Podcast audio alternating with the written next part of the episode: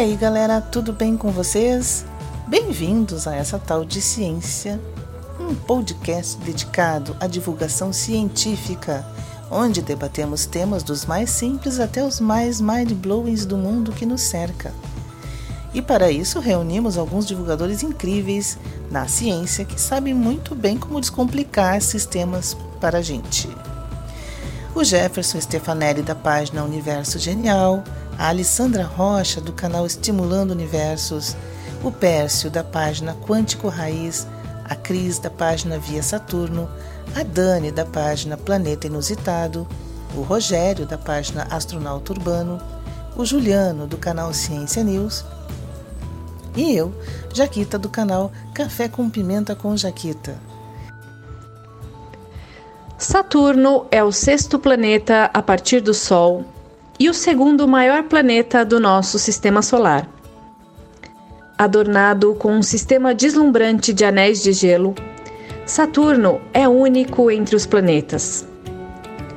Não é o único planeta a ter anéis, mas nenhum é tão espetacular ou tão complexo quanto os de Saturno. Como o gigante gasoso Júpiter, Saturno é uma bola enorme feita principalmente de hidrogênio e hélio. O planeta mais distante da Terra, descoberto a olho nu, Saturno é conhecido desde os tempos antigos e tem o nome do deus romano da agricultura e da riqueza, que também foi o pai de Júpiter. Cercado por 82 luas, Saturno é o lar de algumas das paisagens mais fascinantes do nosso sistema solar. Dos jatos de água que pulverizam Encélado aos lagos de metano em Titã, o sistema Saturno é uma rica fonte de descobertas científicas e ainda mantém muitos mistérios. Eu sou a Dani, do Planeta Inusitado, e convido vocês a ouvirem o nosso episódio 11, Esse Tal de Saturno. E aí pessoal, tudo bem? Rogério do Astronauta Urbano, mais uma vez aí se conectando com vocês. E esse episódio a gente vai falar de Saturno, o gigante gasoso mais charmoso do nosso sistema solar, né? Com um sistema de anéis lindos. Vamos falar de tudo isso, sobre o planeta, sobre os anéis, sobre algumas de suas luas, né, as principais luas, porque afinal ele deixou Júpiter para trás, né, com o número de satélites, sobre um dos maiores projetos da NASA junto com a ESA, que é a, a sonda Cassini, né? Também vamos aí abrir para perguntas dos nossos seguidores e vai ser muito muito legal aí falar sobre o Senhor dos Anéis do Sistema Solar, do Sistema Solar, porque conhecido é o J1407b, né? Que ele é um planeta gigante gasoso, um pouco maior que Júpiter, e os anéis dele são apenas 800 vezes maior do que o de Saturno. então, ele é o Senhor dos Anéis do Sistema Solar, tá? Vamos falar tudo sobre ele aí nesse episódio. Salve galera do podcast, aqui é Jefferson do Universo Genial, tudo bem com vocês? Rogério, que bela introdução, cara. Saturno é a joia do nosso sistema solar. E um fato interessante sobre Saturno, essas 20 novas luas que foram descobertas o ano passado, em 2019, elas já foram catalogadas, então Saturno hoje tem 82 luas, só que ainda não deram nome a elas. Estão em processo ainda de colocar nome nessas novas luas. Saturno realmente assim, eu acho que é desde que descobrimos os novos planetas, desde a descoberta dos astros do nosso sistema solar, Saturno foi aquele que impressionou muitos astrônomos devido às suas belíssimas os belíssimos anéis em torno dele, né? Olá a todos, tudo bom? Aqui é Alessandra Rocha, do canal Estimulando Universos, e é com muito prazer que hoje a gente vai falar sobre Saturno. É, eu sou simplesmente apaixonada por ciência planetária, gosto muito de estudar os pormenores dos, dos planetas, dos cometas, das estrelas que compõem sistemas planetários. é, dos asteroides, dos satélites naturais, tudo que tem a ver com formação planetária, é, me dá muito prazer de falar. E estamos hoje falando desta joia, né? Como todo mundo já sabe, é o apelidinho do nosso Saturno, a joia do sistema solar. Além de ser a joia do sistema solar por causa dos seus anéis, agora também ele é conhecido como o rei das luas, né? Porque passou de longe o grande gigante gasoso Júpiter, que até então é, era conhecido como o, o planeta que mais tinha capturado é, satélites né, ao seu redor. Então, agora Saturno tem dois títulos: Rei dos Anéis e Rei das Luas. Bom, é, eu vou falar alguns dados aqui só para a gente abrir os trabalhos e depois o pessoal aí vai deitar e rolar em cima desses dados. É, então, falando só um pouquinho de localização, Saturno é o sexto planeta do sistema solar e ele é o segundo maior. É, o primeiro, obviamente, é o gigante gasoso Júpiter. Falando de gasoso, é, o sistema solar ele é dividido em quatro planetas rochosos, quatro planetas gasosos. E Saturno é um planeta gasoso, o segundo maior planeta do sistema solar e o segundo maior planeta gasoso. É, como todo planeta gasoso do nosso sistema, ele apresenta um conjunto de anéis. É, todos os outros, Júpiter, Netuno, Urano, também apresentam anéis, mas uh, mais discretos, não tão é, maravilhosos quanto os anéis de Saturno. É, que mais que eu posso trazer aqui para vocês? A gente pode falar um pouquinho sobre a rotação e a translação do, do planeta. Mais uma vez, como todo planeta gasoso, é uma característica dos planetas gasosos. A rotação dele, quer dizer, a duração de um dia é bem rápido, tá? Então, para Saturno, a rotação é, dura 10 horas, quase 11 horas, tá? Então, ele demora 10, acho que 10.7, se não me engano, 10.5, para dar uma volta completa no seu próprio eixo, tá? Criando assim o dia e a noite em Saturno. Já a sua translação, seu período orbital, quer dizer, o tempo que ele demora para dar uma volta ao redor do Sol, é, equivale a mais ou menos 29 anos terrestres. Tá? Então, um dia demora 10 horas e um ano demora 29 anos terrestres. É, ele tem um, um raio de 58 mil quilômetros e a distância dele da, do Sol até ele, né, é mais ou menos de 9,5 uh, ah, unidades astronômicas. E o que é uma unidade astronômica? A unidade astronômica é uma medida que, que a gente usa para falar de distâncias no universo, para a gente não ficar falando de tantos zeros aí. Uma unidade astronômica equivale à distância da Terra ao Sol que seria de 150 milhões de quilômetros. Então Saturno está a 9,5 unidades astronômicas. Então você pega 150 milhões de quilômetros e multiplica por 9,5. Essa é a distância de Saturno ao Sol. Para a gente ter mais, mais uma ideia assim de um número menorzinho, ou melhor, é gigantesco, mas de usar uma unidade menor, vamos falar em, em anos-luz. Na verdade, não, ele não está a anos-luz de distância, ele está a 80 minutos-luz de distância. Quer dizer que a luz do Sol demora 80 minutos para chegar até Saturno. Para ter uma comparação, aqui na Terra nós estamos a 8 minutos-luz. Demora 8 minutos para a luz do Sol bater na gente. Né? E em Saturno são 80 minutos. Quer dizer que a luz é, viajando na sua velocidade, né, 300 mil quilômetros por segundo, demora 80 minutos para chegar até Saturno. Falando um pouquinho sobre a estrutura do planeta Saturno, é, ele é uma bola de gás, é, basicamente hidrogênio e hélio, mas ele tem sim um núcleo rochoso de, de ferro que obviamente foi solidificado por causa da pressão e do calor, né? E envelopando, quer dizer, é, abraçando esse núcleo rochoso de ferro, ele tem é, hidrogênio metálico líquido, né? Então, antes da gente chegar nessa bola de gás, a gente tem uma camada de hidrogênio líquido e depois nós temos uma camada, um, um núcleo rochoso de ferro, né? Alessandra, ótima explicação, ótima explicação. E o interessante é quando as, as pessoas perguntam se é possível ficar de pé em Saturno. Não, porque Saturno, como a Alessandra explicou, é uma bola de gás, mas ele possui um núcleo. O fato interessante sobre Saturno é que a densidade dele é de 687 kg por metros cúbicos e a densidade da água é 997 kg por metros cúbicos. Isso significa o quê?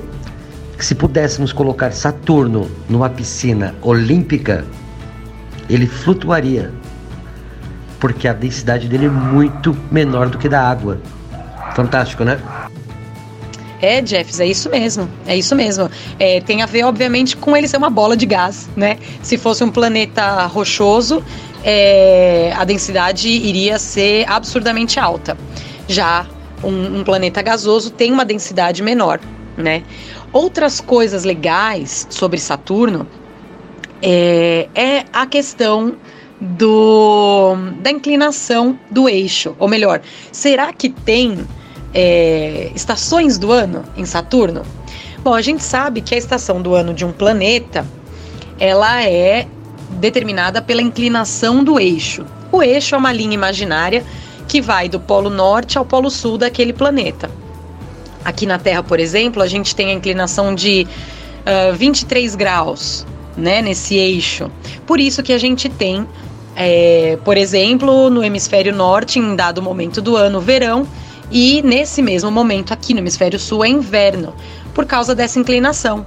É, os raios de sol atingem com uma maior incidência quando o, o, por exemplo, o hemisfério norte, neste momento do ano, está é, mais inclinado em relação ao Sol do que o hemisfério sul, que está é, inclinado na posição oposta, ele recebe menos incidência solar. Por isso a gente tem o inverno. Em Saturno acontece a mesma coisa. A inclinação do eixo é, de Saturno é de 27 graus. Então ele também apresenta estações do ano, como aqui na Terra. Outra questão sobre Saturno é sobre a sua órbita. É, vocês sabem que o planeta, ele, quando é, faz o seu caminho ao redor do Sol, ele descreve uma órbita que não é circular. Né? As órbitas dos planetas são é, uma elipse, são elípticas. Quer dizer, é um, como se fosse um círculo, só que achatado, onde o Sol não fica no centro dessa dessa elipse, ele fica em um dos focos, quer dizer, deslocado um pouquinho para o lado. Isso faz com que os planetas tenham alguns períodos onde eles estão mais afastados do Sol, onde a gente chama de afélio, e onde eles estão mais próximos do Sol, onde a gente chama de periélio. Isso define muita coisa, tá? Mas eu vou dar esses dados sobre uh, qual é né, a órbita de, de Saturno. Existe um número que a gente mede que se chama excentricidade, quer dizer, quão achatada é essa órbita. Quanto mais próxima do zero, o número, né? Quanto mais próximo do zero, mais circular, mais próxima de, de um círculo é aquela órbita. Então, vou falar da Terra e depois a gente compara com Saturno. A excentricidade da Terra Olha só, é 0,016. Lembrando que quanto mais próximo do zero, mais circular é essa órbita, mais se assemelha a um círculo. Então, ó, da Terra é 0,016. Esse número é bem pequenininho, tá quase próximo do zero. Quer dizer que a nossa órbita aqui do nosso planeta é quase chegando a uma órbita circular. É, tem momentos, obviamente, como eu disse, que a Terra fica mais afastada do Sol ou mais próxima.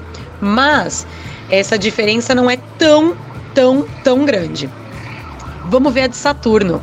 A excentricidade de Saturno é 0,054.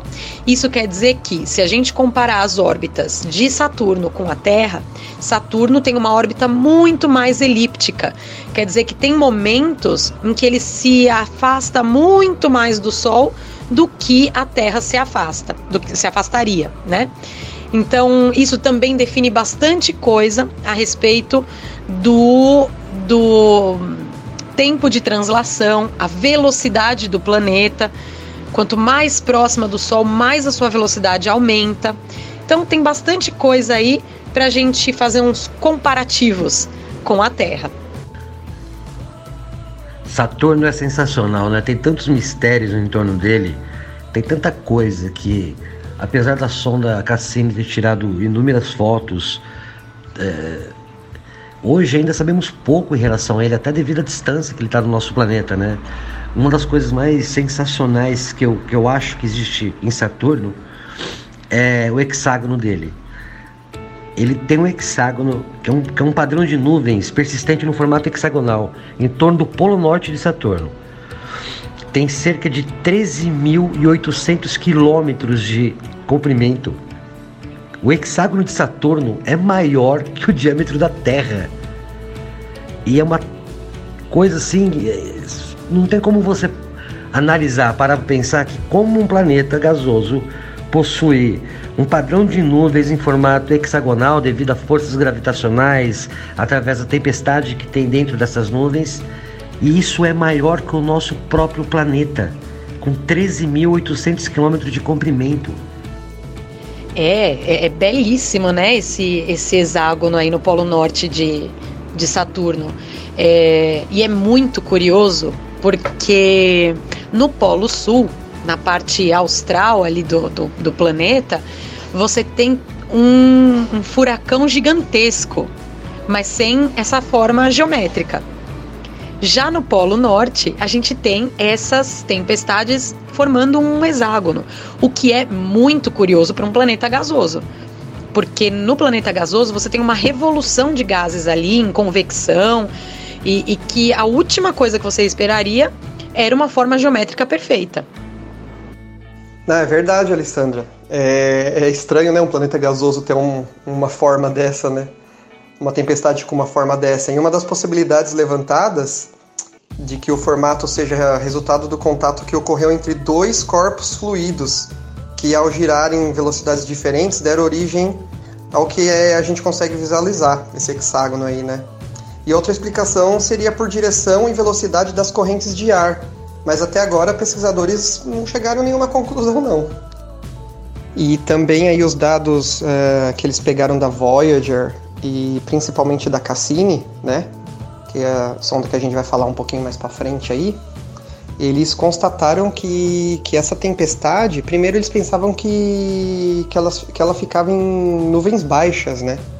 Mas essa tempestade, juntando esses dados aí, eles constaram que essa tempestade pode ficar, ela chega até a altura da estratosfera. Então, é uma tempestade realmente gigantesca e em uma forma hexagonal e isso há muitos anos, né? Muito, muitos anos, né? Isso é muito interessante mesmo. E fora tudo isso aí que a gente falou, o que deixa esse planeta charmoso, né? Claro que são os anéis, né? Os anéis de Saturno.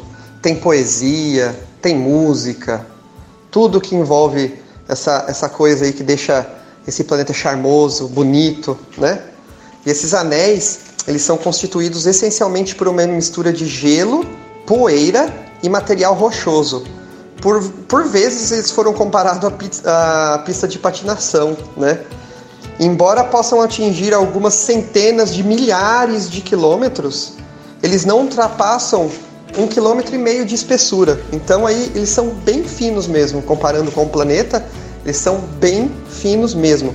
E a origem ela é desconhecida, né? Ainda os astrônomos aí não tiveram uma certeza é, como certamente foi formado esses anéis. Ah, então, Rogério, sobre os anéis, né? É, na verdade, é isso que é o mais é, intrigante e que inspira mais admiração quando a gente fala dos planetas do sistema solar. É, Quando eu, eu converso com as crianças sobre o sistema solar, a gente sempre faz aquela pergunta, é inevitável, né? Qual é o seu planeta preferido? E eu posso dizer assim com muita certeza que 80, 85% das respostas das crianças sempre é Saturno, e justamente por causa dos anéis. Não tem mais nenhuma característica de Saturno que você pergunte para as crianças que eles digam: "Ah, é por causa disso". É sempre por causa dos anéis. E e eles têm, né, principalmente as crianças, têm essa ideia de que a gente poderia patinar, como você disse, né, uma pista de patinação no gelo, a gente poderia, de certa forma, caminhar. Mas não, a distância entre um pedaço de gelo e poeira e, e, outra é muito grande. Inclusive a distância mesmo entre os próprios anéis. Né? A gente tem uma classificação dos anéis, bem a grosso modo assim, que vai de A até é, G, tá? É, cada divisão a gente dá uma letra, de A até G. Não é nessa ordem, tá? Não é do mais externo para o mais interno, A, B, C, D, E, F, G, não. Você tem três grandes grupos, que aí são é, o A, o B e o, o C. E entre eles, mais externo ou mais internamente, você tem os outros, né? Que é o D, o E, o F, o G. E é, assim, é, é, cada parte desses anéis tem uma, uma espessura diferente, uma distância diferente, uma particularidade diferente né? E, e muito legal que tem assim, entre o anel A e o anel B, você tem uma zona vazia de mais ou menos 300 quilômetros. É claro que quando a gente pensa em 300 quilômetros, a gente fala, uau, que distância, mas em aspectos astronômicos, 300 quilômetros é um passo, né? E essa divisão, olha que legal, tem o nome de divisão de Cassini né? E também nós temos algumas coisas curiosas entre os anéis que a gente tem ali satélites orbitando e tem até satélites que acabam trocando de posição, é, um com o outro, se entrelaçando ali entre os anéis. É muito curioso isso. E o interessante, né, Alessandra, desses anéis é que a espessura deles não passa de um quilômetro e meio por se tratar de Saturno, um gigante gasoso com vários anéis em torno dele, a espessura deles, por ser menos de um quilômetro e meio, analisando friamente, não é muito largo, né? É, Jefferson, é incrível, é incrível. Por mais que a gente tenha essa estrutura é, no plano ali, né, no plano da órbita, extremamente grande, uma distância muito grande que esses anéis ocupam, você não tem uma altura, uma altura é, proeminente, você não tem uma espessura é, grande, né? Mas mesmo assim, mesmo assim, a gente tem projeções de sombras, né? Nós temos alguns pedaços aí de gelo, de rocha, que são tão espessas, tão altas, que você tem a projeção de sombras da luz solar, quando a luz solar incide. E é exatamente assim que a gente consegue calcular essa tal dessa espessura também, né? Calculando essa, essa sombra projetada. E interessantíssimo é que, como eu disse lá no começo, né, todos os planetas gasosos do sistema solar apresentam anéis, porém Saturno é o, o único que realmente chama a nossa atenção, porque também tem a ver com a com a estrutura dele de ser de gelo e o gelo é extremamente reflexivo, então quando a luz do Sol é, bate ali no, no planeta, a gente recebe essa, essa luminosidade de volta justamente por causa do material que o anel é feito, gelo. Né? Quanto mais reflexivo o material, mais brilhante vai ficar para a gente aqui. E é esse o caso do anel de Saturno, né? Não, e é incrível mesmo, né? Ó, saiu até um. Essa tal de espessura. Parece, parece até um nome de um episódio, né? Mas se você vê aí a, entre as camadas dos anéis e entre os satélites que, que se entrelaçam aí, é, é, um, é um balé, né? Que sempre. Meu, é um, é um conjunto de harmonia, né? É um conjunto harmônico. A, a tempestade em forma é, de hexágono no polo, essa, essas camadas dos anéis junto com os satélites que se entrelaçam orbitando aí entre os anéis, meu, é, é Saturno é, uma, é um planeta peculiar mesmo, de verdade. Não, e assim, mais uma coisa, né? Eu sei que a gente tá falando de Saturno, mas, meu, imagina isso numa dimensão 800 vezes maior, né? Que aquele exoplaneta que eu falei no começo, o J1407b. Imagina, imagina. Não, não dá para imaginar, né? Não dá mesmo para imaginar. O mais legal dessa história dos anéis é a história por trás disso tudo, né? É, lá por volta de mil, 1609, né, o nosso querido Galileu apontou o seu telescópio pela primeira vez para o céu e estudou a Lua, né, as feições e tudo mais. Em 1610, ele resolveu apontar para um outro astro brilhante no céu e é, ele fez desenhos, ele era muito bom desenhista, né? É, vamos lembrar que a gente está falando da astronomia numa época que não existia placa fotográfica. Então o astrônomo ele precisava ser muito preciso nos desenhos que ele fazia para estudos posteriores. Então Galileu observou esse corpo brilhante e ao desenhar, né, ficou conhecido como corpo celeste que tem orelhas, porque para ele era uma uma esfera que tinha como se fosse é, xícara, uma, uh, aquelas asinhas, né, de, de, da xícara, uma asinha de um lado, uma asinha do outro. É, e, na verdade, na, nada mais, nada menos, pareciam duas orelhas ali, né? Só que 45 anos depois, um outro astrônomo, Huygens, é, realmente descobre a natureza dessas orelhas e percebe-se que são anéis. O legal é que a sonda, que a gente vai falar um pouquinho mais para frente, a Cassini, é, leva esse nome justamente por causa do astrônomo Cassini. A gente já falou sobre a divisão dos anéis de Cassini. E a outra parte da sonda, o projeto Huygens, que leva o nome desse outro astrônomo que é, reconheceu a estrutura de anéis em Saturno. É verdade, né, Alessandra? Tanto que o nome da missão é Cassini-Huygens, né? Que é a, que é a sonda Huygens e o orbitador Cassini. E essa sonda Huygens, nada mais nada menos, pousou em Titã, na lua mais, mais famosa aí de Saturno, né? E fez aquela foto maravilhosa da, da superfície da lua, né? Essa, essa daí também foi um marco para astronomia também, não é verdade? Bom, já que toquei no assunto de luas aí, né? Eu vou falar qual é a minha favorita, vocês sabem? Qual é?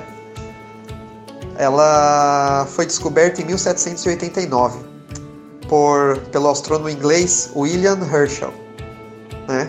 E ele foi, ele foi essa, essa lua, ela foi a segunda lua descoberta. Um mês antes, Herschel tinha descobrido Encélado, né? Um mês antes, ó, que, que simples. E com um telescópio refletor, muito legal, né? Naquela época, os corpos gelados eles foram nomeados com base na sua distância do planeta, né? Então, como Mimas, Mimas tinha a órbita mais próxima, ela foi denominada de Saturno I.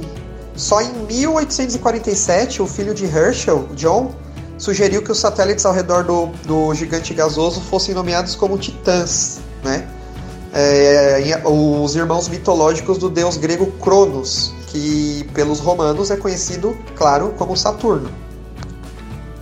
O nome dessa lua depois, né?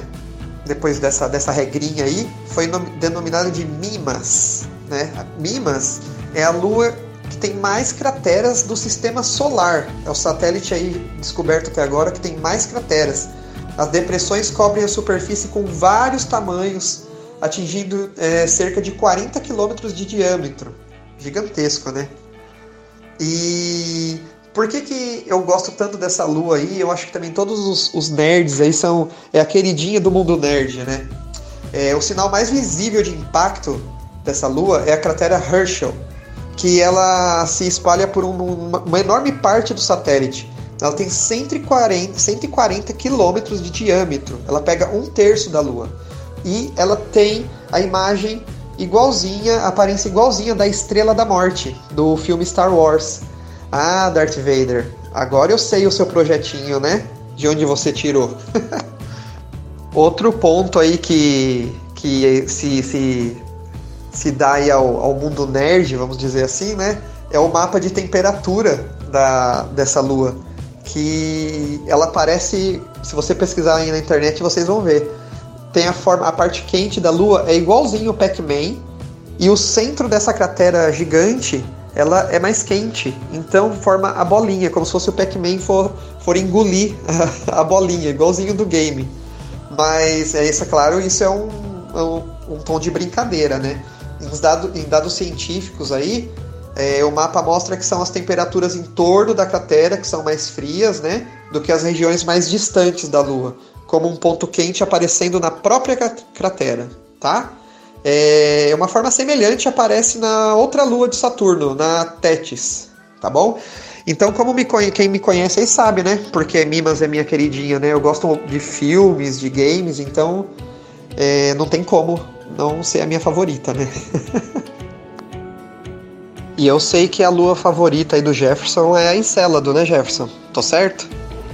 Pois é, Rogério, pois é. Descobriu, descobriu a minha paixão por Encélados.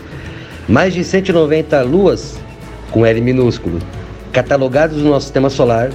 E lembrando que L, lua com L maiúscula, é o nosso satélite natural, L com L minúsculo, são satélites naturais de outros planetas. Encélado é o sexto maior satélite natural de Saturno. Foi descoberto por William Herschel, um grande astrônomo do século passado, em 1789. Encédalo possui oceanos global de água líquida sobre a sua superfície gelada, água salina. O interessante do Encélados é que no seu polo sul eles injetam grandes jatos de vapor de água, ultrapassando a superfície do, do, da Lua, do satélite natural. Isso é fantástico. Encélado, para mim, na minha opinião, é apontado como um dos satélites naturais que existem no nosso planeta que possivelmente pode abrigar vida biológica temos condições por ter água, e mesmo que seja salgada, e até o que nós conhecemos hoje ela é salgada, pode haver vida assim microbiológica. Encélados para mim assim ela é sensacional. É, ela tem assim pequena, ela tem um raio de 250 quilômetros, não é grande. O período orbital dela é de 33 horas. Em 33 horas ela dá uma volta em torno de Saturno. É simplesmente sensacional. Na verdade, Jefferson, Encélado é tem uma grande propensão de vida, né? E ela e Europa também, né? De Júpiter. E para você ver que nem eu disse de Herschel, né? O cara descobrir Encélado e depois Mimas em, em um período de um mês com um telescópio refletor. Muito incrível isso, né? E essa, essa, esses jatos de água é, tem fotos, galera, tem fotos aí na internet que a Cassini tirou que mostram exatamente isso. Esses jatos saindo daí da, da, da atmosfera da, de Encélado e indo para o espaço. É sensacional mesmo, sensacional mesmo. Aliás, Cassini sempre caprichando aí nas informações, nas fotos, né? Sensacional. E também, né, a gente não pode esquecer de Titã, né? que é o maior satélite natural de Saturno, até agora descoberto, né? É, ele é o segundo maior de todo o sistema solar, perde só para Ganymedes de Júpiter. É o único satélite que possui uma atmosfera densa e o único objeto estelar além da Terra onde já foram encontradas evidências concretas de existência de corpos líquidos estáveis na superfície, né? Inclusive já mapearam toda, toda a atmosfera, o, o a planície de, da Lua, isso é, dessa Lua. É muito legal isso, né? Que nem a gente falou aí, a gente tocou no nome várias vezes aí da sonda Cassini, por isso que ela é um dos melhores, até agora, é um dos melhores investimentos, na minha opinião, da NASA, né? A Cassini tirou várias fotos, tem lindas fotos, nossa, né? Aquelas imagens é, do Sol do raio solar batendo em Saturno e, e tirando a foto só da sombra do planeta.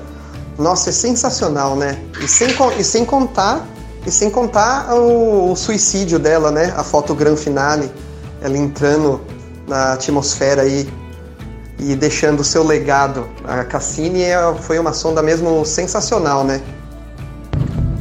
Fala pessoal, aqui é a Cris do Instagram Via Saturno. Tudo bem com vocês? Ah, só complementando um pouco sobre Titã, né? Complementando é, o que o, o Roy ali falou sobre Titã. Bom, ele foi descoberto em 1655 pelo astrônomo Christian Huygens. De acordo com dados coletados pela sonda Cassini, é o único que possui uma atmosfera densa, com ventos, erosões, rios e também tem lagos com metano em estado líquido. Contudo, o fim da missão não significa o fim das descobertas realizadas com os dados coletados né, pela Cassini. E agora a NASA revelou que alguns lagos de Titã parecem desaparecer com o tempo. E por falar na Cassini, né? Putz, meu. Uh, ela lançar a missão Cassini-Huygens em 97. Lembro até hoje o foguetão Titan 4 decolando. Foi, foi muita emoção. Foi, foram sete anos de viagem para chegar lá, né? Sete anos de viagem. E a, e a sonda Huygens pousando em Titã, fazendo todo esse estudo. E a Cassini lá orbitando Saturno. Nossa, é, foi uma missão mesmo assim sensacional. As fotos que a Cassini fez, as informações que ela obteve para estudo, foi um projeto incrível, né? Incrível. E, e o grande finale em 2017, né? Ela se suicidando aí na entre aspas, né, na atmosfera de Saturno, foi realmente uma missão incrível. Parabéns aí para a NASA, para a ESA que tiraram muito proveito disso, muito proveito. Meu, muito legal a gente entrar agora no tema da Cassini, né? É, deixa eu dar uma contextualização do porquê que essa missão leva o nome de dois grandes astrônomos, o Cassini, né, o Giovanni Cassini e o Huygens. Então vou falar um pouquinho do Cassini, tá? Ele foi um astrônomo italiano. É, ele viveu ali um pouquinho depois do período de Galileu, tá? Então lá por volta de 1650 e foi até 1700 e pouquinho, tá? Então é, é esse período que a gente histórico que a gente está falando. É, o, o Giovanni Domenico Cassini, esse é o nome completo dele, italiano, porém ele, tem, ele teve cidadania francesa, porque ele foi chamado pelo rei Luís XIV para fazer parte da Academia de Ciências de Paris, fundada em 1667 por, por vários membros, inclusive o Cassini. E o que, que ele tem de ligação com Saturno? Bom, antes de Saturno, o Cassini já fazia muitas medições e, se hoje a gente conhece coisas sobre a rotação de Vênus, Marte e Júpiter, foi por causa das observações e tabelas que ele fez para os próximos astrônomos se debruçarem. E aí então a gente chega em Saturno, onde ele próprio descobriu duas luas, a Jápeto e a Réia. E também, como a gente já falou antes, ele analisou em profundidade a, a distribuição dos anéis e tanto é que aquele vão, né, entre o anel A e o anel B é, é, chamado de divisão de Cassini, porque ele conseguiu calcular com bastante precisão essa área escura que separa esses dois anéis. Ah, Alessandra, muito bem colocado isso daí, né? E como você disse lá no começo, vale lembrar que nessa época não tinha fotografia, era tudo cálculo e desenho. Isso, isso é muito legal também, né? É, exatamente. E, e o, o, outro personagem aí da nossa história, que é o Huygens, ele se baseava muito nessa parte de cálculo, né? Ele era um matemático e um físico ali com trabalhos muito importantes já nessa época. Ele é contemporâneo, né, de Cassini. E e a questão é que o Huygens, ele era bem. Ele era, ele era bem é, colocado no círculo científico da Europa. Tanto é que Galileu era bem próximo dele, né?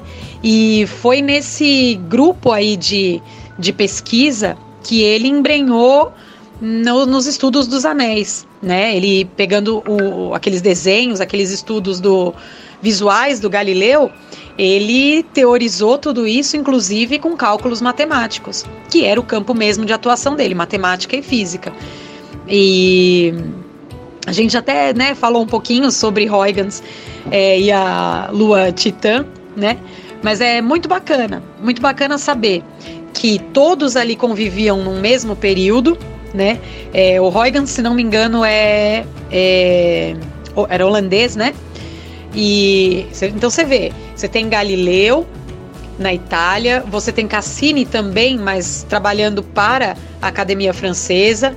E você tem Huygens, todos ali trabalhando com os mesmos é, estudos, né, compartilhando os seus resultados. E é assim que a ciência funciona, a gente sabe, né? É, a metodologia científica se baseia nisso, né? Nas observações, no levantamento de hipóteses, experimentação, mas muito mais no compartilhamento de dados. E a gente só conseguiu evoluir muito a nossa percepção de Saturno e o nosso conhecimento de Saturno por causa desse conjunto de estudos, é, um é, ou refutando ou comprovando a hipótese e as observações dos outros. Isso é muito, muito interessante mesmo. E aí tem assim alguns objetivos, né, que a missão Cassini tinha em mente. É, só, vou falar alguns assim e por último eu vou deixar, é, obviamente, é, um, um, uma surpresinha que não são muitas pessoas que falam sobre isso, sobre um dos objetivos, mas que assim, como a gente está falando de Saturno e das luas, o pessoal foca mais nisso. Mas teve um objetivo também que não necessariamente tem a ver com Saturno, mas provavelmente todas as missões têm ali um, um dos itens tem que passar por isso, e eu já vou falar o que é. Então, assim, alguns dos objetivos da, da missão Cassini era determinar a estrutura dos anéis, né? Então, tanto a tridimensionalidade quanto o comportamento dinâmico das partes do anel, do, dos anéis, né? Então, de todos os componentes, como que, como que se dava esse, essa dinâmica dentro dos anéis. Também é, determinar é, composição dos satélites, né, tanto da superfície quanto de atmosfera, se, se possível. É, determinar também um, um, a origem de um de uma parte de um dos satélites, né, de Jápeto, que ele tem um material escuro. E aí uh, a missão Cassini também tinha como é, parte ali é, tentar visualizar e é, medir é, todo essa, esse componente desse material escuro de Jápeto. É, também tinha como é, objetivo medir a magnetosfera do planeta, estudar o comportamento das nuvens de Saturno, aquela que a gente falou no começo do podcast, estudar a meteorologia de Titã, e isso a gente tem assim dados muito amplos e surpreendentes sobre Titã, né? Tem aí tem um objetivo que é o que eu falei que eu ia deixar para o final, é que a maioria, olha, eu não sei se é a maioria, tá? Mas provavelmente as missões acabam sempre tentando fazer essa, essa medição, que é nada mais, nada menos do que mais uma vez testar a teoria da relatividade de Einstein. A Cassini também foi usada para comprovar, né, ser mais um preguinho ali para bater na teoria da relatividade de Einstein. E como foi feito isso? É, segundo a teoria, né, um feixe de onda, né, seja de rádio ou seja de luz, é curvada na presença de um objeto extremamente massivo no nosso caso aqui, como o nosso Sol. Então, a Cassini lá em Saturno, perto ali de Saturno, né? É, emitindo seus sinais de rádio, ao, ao passar por um corpo tão massivo como o Sol, teria a, o seu feixe de onda é, curvado, é, proporcionando um atraso nesse sinal, e foi exatamente isso que foi comprovado, mantendo assim a consistência da teoria da relatividade de Einstein. Mais uma vez, o nosso bigodudo estava correto. Aí, caramba, hein, Alessandra? Esse da relatividade nem eu sabia, tá vendo? Tá aprendendo também. Muito legal, né? E também, que nem você disse aí, a astronomia, a, a contribuição de todo mundo em pró da astronomia, isso é essencial, né? Como a ciência num todo, né?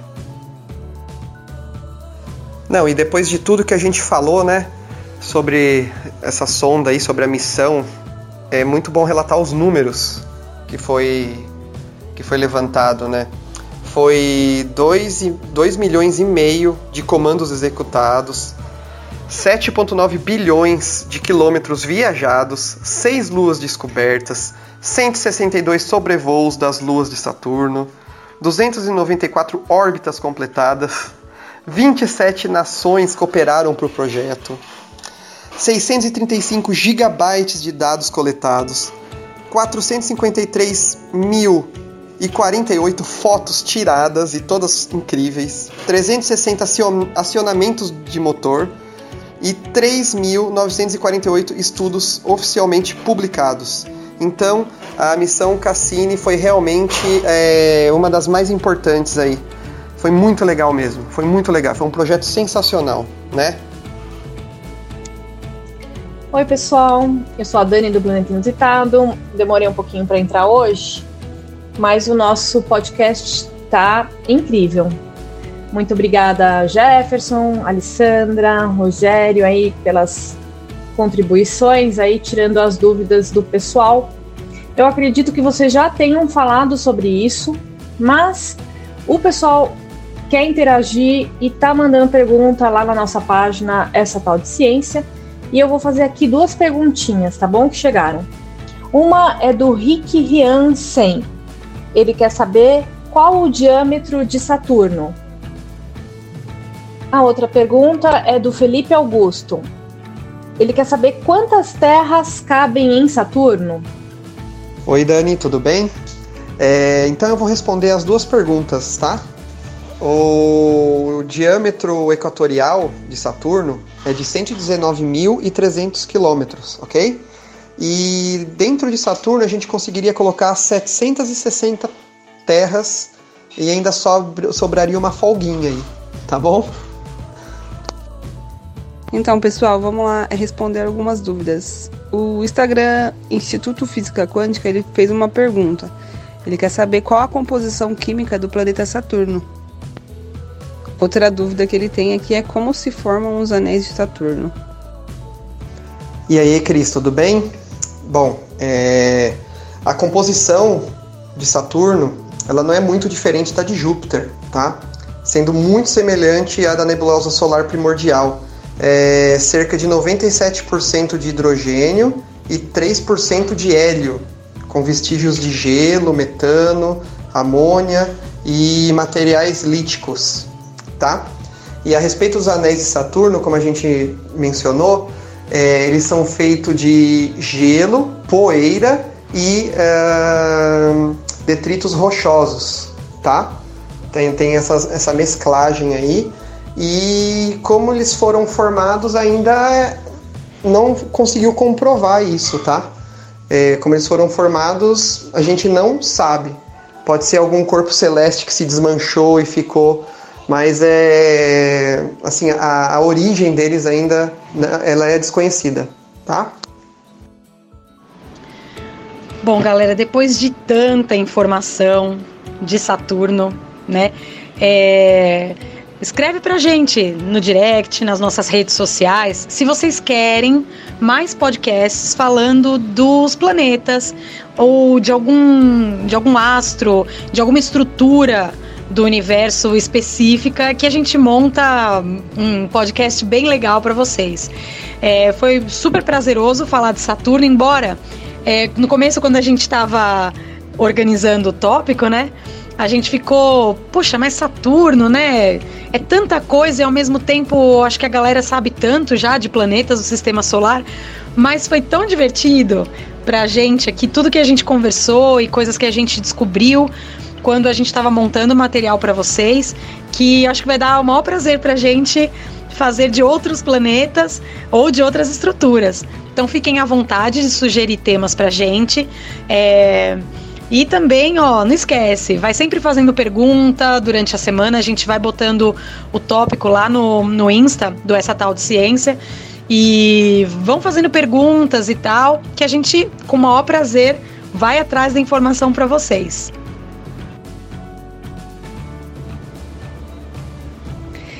E aí, pessoal? Gostaram do nosso podcast de hoje? Olha, porque essa tal de ciência tem muito ainda o que falar, viu? Qualquer dúvida ou informação que vocês quiserem, é só falar com a gente lá no Insta.